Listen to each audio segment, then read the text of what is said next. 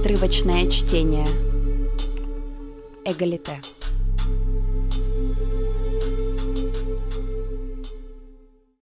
В соответствии с обыденными представлениями, любовь и брак являются синонимами, проистекают из одного источника и отвечают одним и тем же человеческим потребностям. Но, как и большинство обыденных представлений, это основывается не на действительных фактах, а на предрассудках. У брака и у любви нет ничего общего. Они так же противоположны, как полюса. На самом деле они антагонистичны по отношению друг к другу. Без сомнения, некоторые браки выросли из любви. Но это не потому, что любовь может утвердить себя только через брак. Напротив, это скорее объясняется тем, что лишь немногие люди смогли перерасти рамки обычая. Сегодня есть огромное количество мужчин и женщин, для которых брак является ничем иным, как фарсом, но которые подчиняются этому установлению исключительно в силу влияния общественного мнения. В любом случае, хотя некоторые браки действительно основаны на любви, несмотря на то, что иногда любовь продолжается и в браке, я считаю, что это происходит независимо от брака, а вовсе не благодаря ему. С другой стороны, совершенно ложным является представление, что любовь может быть результатом брака. Иногда нам приходится слышать о чудесных случаях, когда, поженившись, люди влюбляются друг в друга. Но пристальное рассмотрение этих случаев покажет, что это является лишь привыканием к неизбежному. Конечно же, постепенное привыкание к друг другу не имеет ничего общего со спонтанностью, интенсивностью и красотой любовного чувства, без которого интимная сторона брака скорее окажется унизительной как для мужчины, так и для женщины. Брак прежде всего является экономической сделкой, договором о страховании. Он отличается от обыденной страховки жизни лишь тем, что эта сделка более связывающая, более требовательная. Доходы от нее значительно меньше вложенных в нее средств. При страховании каждый платит в долларах и центах и всегда волен прекратить взносы. Если, однако, страховой премией женщины является ее супруг, она платит за это своим именем, уединением, самоуважением и самой жизнью, пока смерть не разлучит их. Более того, брачная страховка обрекает ее на пожизненную зависимость, на паразитизм, на полную бесполезность, как личную, так и общественную. Мужчина также платит свою долю, но поскольку его возможности шире, брак не ограничивает его в той мере, как женщину. Свои оковы он ощущает больше в экономическом плане. Поэтому строки, которые Данте поместил над входом в ад, оставь надежду всяк сюда входящий, в равной степени могут быть отнесены и к браку. Брак – это неудача, которую будут отрицать разве что самые глупые люди. Достаточно лишь бросить взгляд на статистику разводов, чтобы понять, какой неудачей на самом деле является институт брака. Для понимания этой статистики – не годятся типичные филистерские аргументы, говорящие о мягкости законов о разводе и растущей распущенности женщин. Во-первых, каждый двенадцатый брак оканчивается разводом. Во-вторых, число разводов на тысячу человек увеличилось, начиная с 1870 года с 28 до 73. В-третьих, супружеские измены как причина для развода увеличились на 270,8% начиная с 1867 года. В-четвертых, число уходов из семьи выросло на 369,8%. Вдобавок к статистике существует и большое количество произведений, драматических и литературных, проливающих дополнительный свет на эту тему. Многие писатели раскрывают бесплодность, монотонность, убожество и неадекватность брака как фактора достижения гармонии и понимания между людьми. Серьезный социальный исследователь не должен удовлетворяться распространенным поверхностным объяснением этого феномена. Он должен копнуть глубже, саму жизнь обоих полов, чтобы узнать, почему брак оказывается такой катастрофой. Эдуард Карпентер замечает, что за каждым браком стоит соединение двух миров – мужского и женского, настолько отличающихся один от другого, что мужчина и женщина должны оставаться чужими – Огражденный непреодолимой стеной предрассудков, обычаев, привычек, едва ли брак предполагает совершенствование знаний друг о друге, уважение друг к другу, без которых любой союз обречен на неудачу. Генрик Ипсон, ненавидевший любое социальное притворство, возможно, был первым, кто осознал эту великую истину. Нора уходит от своего мужа не потому, что она устала от своих обязанностей или же чувствует потребность бороться за права женщин, как отметил бы недалекий критик, но потому что пришла к выводу. Восемь лет она прожила с чужим человеком и родила ему детей. Может ли быть что-либо более унизительное, чем союз двух чужих существ длиною в жизнь? Женщине незачем знать что-либо о мужчине. Она должна беспокоиться лишь о его доходах. А что мужчине следует знать о женщине, помимо того, что у нее приятная внешность? Мы не переросли еще библейского мифа о том, что у женщины нет души, что она всего-навсего придаток мужчины, созданная из его ребра для удобства джентльмена, который был так силен, что боялся собственной тени. А может, низкое качество материала, из которого создали женщину, и было причиной ее неполноценности? Так или иначе, у женщины нет души, так зачем что-либо знать о ней?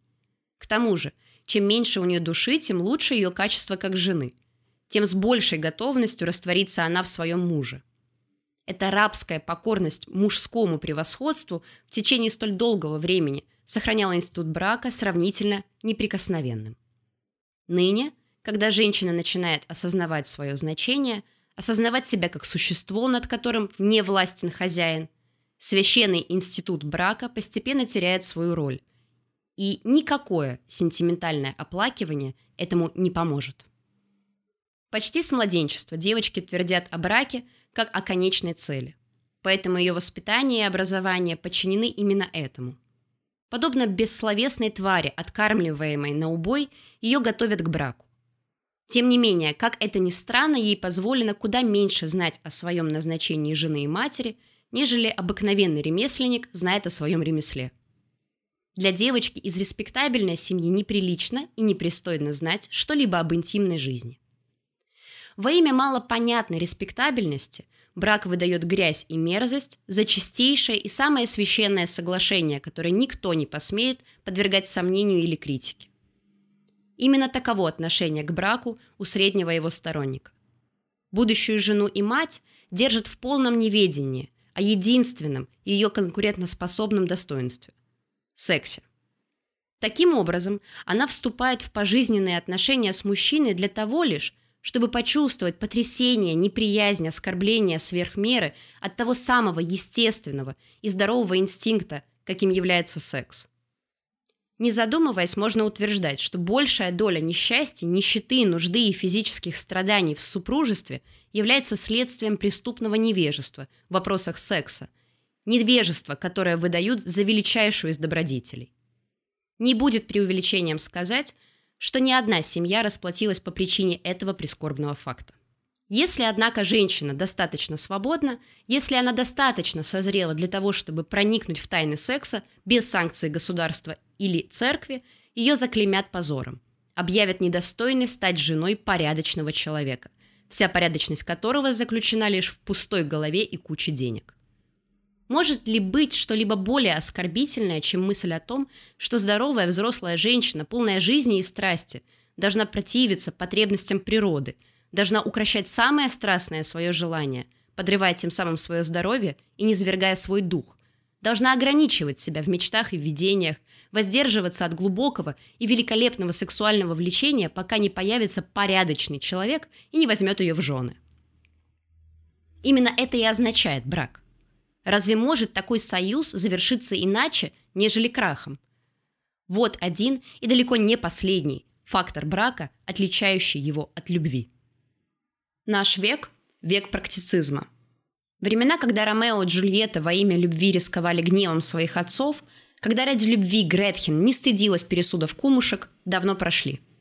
Если в редких случаях молодые люди позволяют себе роскошь романтики, тут же вмешиваются старшие, вдалбливая в них премудрость, покуда тени наберутся ума. Урок нравственности, который преподносят девочки, заключается не в том, возбудил ли в ней мужчина любовь, он сводится к одному вопросу. Сколько? Единственное божество практичных американцев – деньги. Главный вопрос жизни – может ли мужчина заработать на жизнь? Сможет ли он содержать жену? Это единственное, что оправдывает брак. Постепенно эти представления пропитывают каждую мысль девушки. Она мечтает не о лунном свете и поцелуях, о смехе и слезах. Она мечтает о дешевых магазинах и выгодных покупках. Эта скудость души и скаредность порождены институтом брака. Государство и церковь не признают другого идеала, поскольку он единственный, который позволяет государству и церкви полностью контролировать людей. Без сомнения, есть люди, продолжающие смотреть на любовь, не обращая внимания на доллары и центы. Это истина особенно очевидна по отношению к тому классу, который вынужден заботиться о себе сам, своим трудом. Колоссальные перемены в положении женщины, порожденные этим мощным фактором, поистине феноменальны. Особенно если помнить, что на промышленной арене женщина оказалась совсем недавно. 6 миллионов работающих женщин. 6 миллионов женщин, уравненных с мужчинами, вправе быть эксплуатируемыми, ограбленными, участвовать в забастовках и даже умирать с голоду. Продолжать, мой господин? Да, 6 миллионов, занятых в самых разных отраслях. От высочайшего умственного труда до шахты железных дорог. Да что там, среди них есть даже сыщики и полицейские. Воистину полная эмансипация. Наряду со всем этим – Лишь весьма незначительное число из огромной армии женщин-работниц рассматривают свой труд как постоянное занятие, подобно мужчинам. Даже самый дряхлый из них приучен быть самостоятельным и независимым.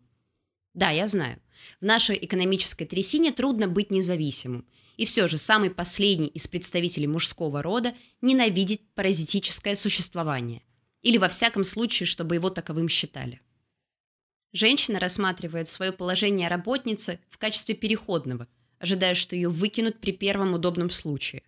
Вот почему значительно сложнее организовать женщин, чем мужчин.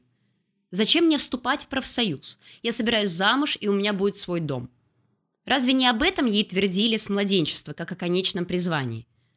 Довольно скоро она узнает, что хотя дом и не столь огромен, как тюрьма, зовущаяся фабрикой, зато в нем куда более мощные двери и решетки. Да и хранитель его настолько предан своему делу, что от него ничто не ускользнет. Самое трагичное заключается, однако, в том, что дом больше не освобождает женщину от каторжного труда, а лишь увеличивает число ее обязанностей. Согласно последним статистическим данным, представленным Комитету по труду, заработной плате и перенаселенности, 10% работниц в одном лишь Нью-Йорке состоят в браке. Однако они вынуждены продолжать выполнять самую низкооплачиваемую в мире работу. Прибавьте к этому ужасу изнуряющий труд по дому. Что тогда остается от защищенности дома и его славы? По сути дела, даже замужняя женщина из среднего класса не может говорить о своем доме, поскольку полным хозяином в нем является муж. Неважно, грубый или любящий муж. Я хочу сказать, что замужество обеспечивает женщину домом лишь благодаря ее мужу. Она переезжает в его дом и остается в нем на годы, пока ее личная жизнь не превратится в нечто вялое, ограниченное и скучное, как и ее окружение. Неудивительно, что женщина делается вздорной, мелочной, раздражительной, невыносимой, становится сплетницей, выгоняя тем самым мужа из дому. Ей же идти некуда, даже если бы она хотела этого – к тому же, краткий период замужества и полного подчинения женщины делает ее совершенно непригодной к жизни. Она становится безразличной к собственной внешности, теряет легкость движений, не решается принимать решения, боится высказывать суждения. То есть превращается в скучное существо, которое большинство мужчин ненавидит и презирает. Удивительно вдохновляющая атмосфера для того, чтобы в ней дать рождение новой жизни, не так ли? Но как же защитить ребенка, если не посредством брака? В конце концов, разве это не самое важное соображение? Но какая пустота и лицемерие стоит за ним?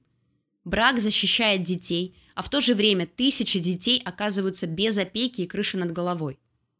Брак защищает детей, а в то же время детские дома и исправительные учреждения переполнены, а общество защиты детей от насилия занято спасением маленьких жертв от их любящих родителей и передачей их в еще более заботливые руки попечительских организаций. Это просто насмешка. Брак, возможно, приведет лошадь на водопой, но даст ли он когда-нибудь ей напиться?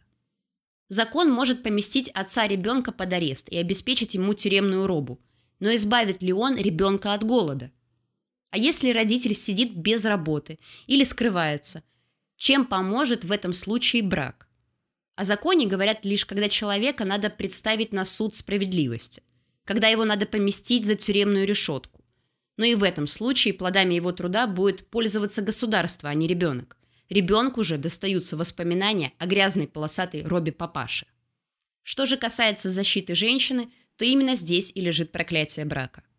Он вовсе не защищает ее – но сама эта идея вызывает настолько сильное отторжение, насколько она является дикой и противной по отношению к жизни, настолько унизительной для человеческого достоинства, что этот паразитический институт должен быть навеки проклят. Это похоже на другой патерналистский договор – капитализм. Он крадет у человека права, данные ему с рождения, задерживает его развитие и рост, отравляет его тело, держит его в невежестве, нищете и зависимости, с тем, чтобы учредить благотворительные общества, которые пышным цветом разрастаются на последних остатках человеческого самоуважения. Институт брака превращает женщину в паразита, полностью зависимое существо. Замужество делает ее непригодной к борьбе, уничтожает ее общественное сознание – парализует воображение и затем любезно предлагает защиту, на деле являющуюся западней, пародией на человеческий характер. Если материнство является высочайшим предназначением женской природы, какая еще нужна защита, кроме любви и свободы? Брак лишь оскверняет, оскорбляет и развращает это предназначение. Одно из его положений – лишь следуя мне, ты дашь продолжение жизни. Эти установления обрекают женщину на плаху, унижают и стыдят ее, если она отказывается купить право материнства, продав себя. Только брак санкционирует материнство, даже зачатое в ненависти, под принуждением. Если бы материнство было результатом свободного выбора, любви, страсти, смелого чувства, разве общество возлагало бы терновый венец на невинную голову и высекало кровавыми буквами этот отвратительный эпитет – незаконорожденный? Если бы брак вбирал в себя все добродетели, которыми его украшают, то преступления против материнства навеки вычеркнули бы его из сферы любви. Любовь – сильнейшая и глубочайшая из того, что есть в жизни. Предвестник надежды, радости, страсти. Любовь, отрицающая любые законы, любые постановления. Любовь – самый свободный и самый сильный творец человеческой судьбы – как может эта неукротимая сила уравнять себя с тем жалким творением государства и церкви, с браком? Свободная любовь?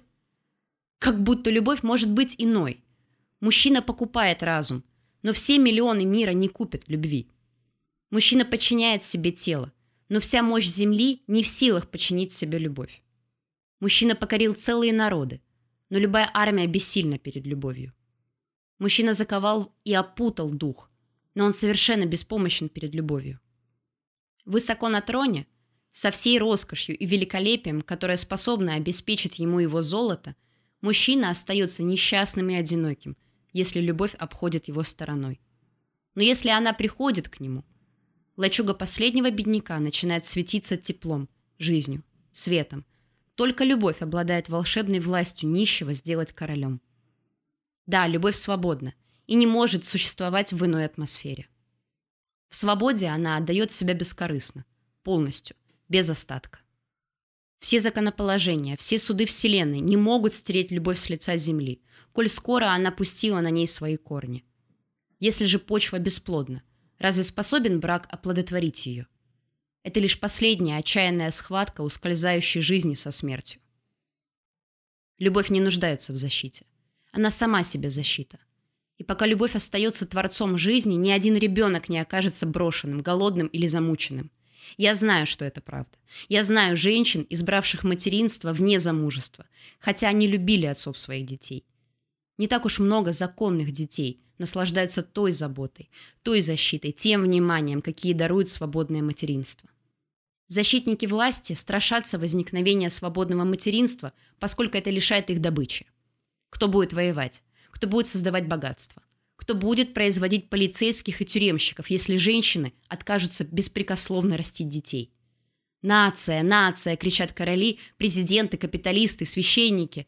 Нужно сохранять нацию, даже если женщина при этом превращается в простую машину.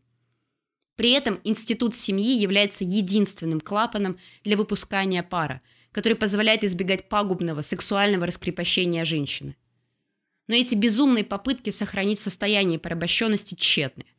Тщетны и эдикты церкви, и безумные атаки власть придержащих, и даже рука закона. Женщина более не желает быть частью производства расы больных, слабых, дряхлых и несчастных человеческих существ, у которых нет ни силы, ни нравственного мужества сбросить ярмо нищеты и рабства. Вместо этого она хочет иметь меньше детей, которых бы она растила в любви и воспитывала лучше. И чтобы это было результатом ее свободного выбора, а не принуждения, которое несет с собой брак. Нашим псевдоморалистам еще только придется дорасти до глубокого чувства ответственности в отношении ребенка, которое проснулось уже в груди женщины, благодаря любви к свободе. Она лучше откажется от радости материнства, чем принесет новую жизнь в мир, который дышит разрушением и смертью. Если она становится матерью, то для того, чтобы дать ребенку самое глубокое и лучшее, что есть в ней самой. Ее девиз – расти вместе с ребенком, и она знает, что только таким образом она может воспитать в нем подлинную мужественность или женственность. Ипсон, должно быть, представлял себе свободную мать, когда мастерскими штрихами нарисовал портрет госпожи Альвинг. Она была идеальной матерью, потому что она переросла рамки брака и все его ужасы. Потому что она разбила цепи и позволила своему духу свободно воспарить, пока он не вернул ей личность, возрожденную и сильную. Увы, это произошло слишком поздно, чтобы спасти радость ее жизни, Освальда. Но не слишком поздно, чтобы осознать, что любовь при условии свободы является единственным условием подлинно прекрасной жизни. Те, кто, как госпожа Альвинг, заплатил кровью и слезами за свое духовное преображение, осуждают брак как обман, пустое и мелкое издевательство. Они знают, что единственной творческой, вдохновляющей, возвышающей основой для возникновения новой расы людей, нового мира, является любовь. Вне зависимости от того, продолжается ли она лишь недолго – или длится вечно. В нашем нынешнем поистине пигмейском состоянии любовь и правда является чужой для большинства людей.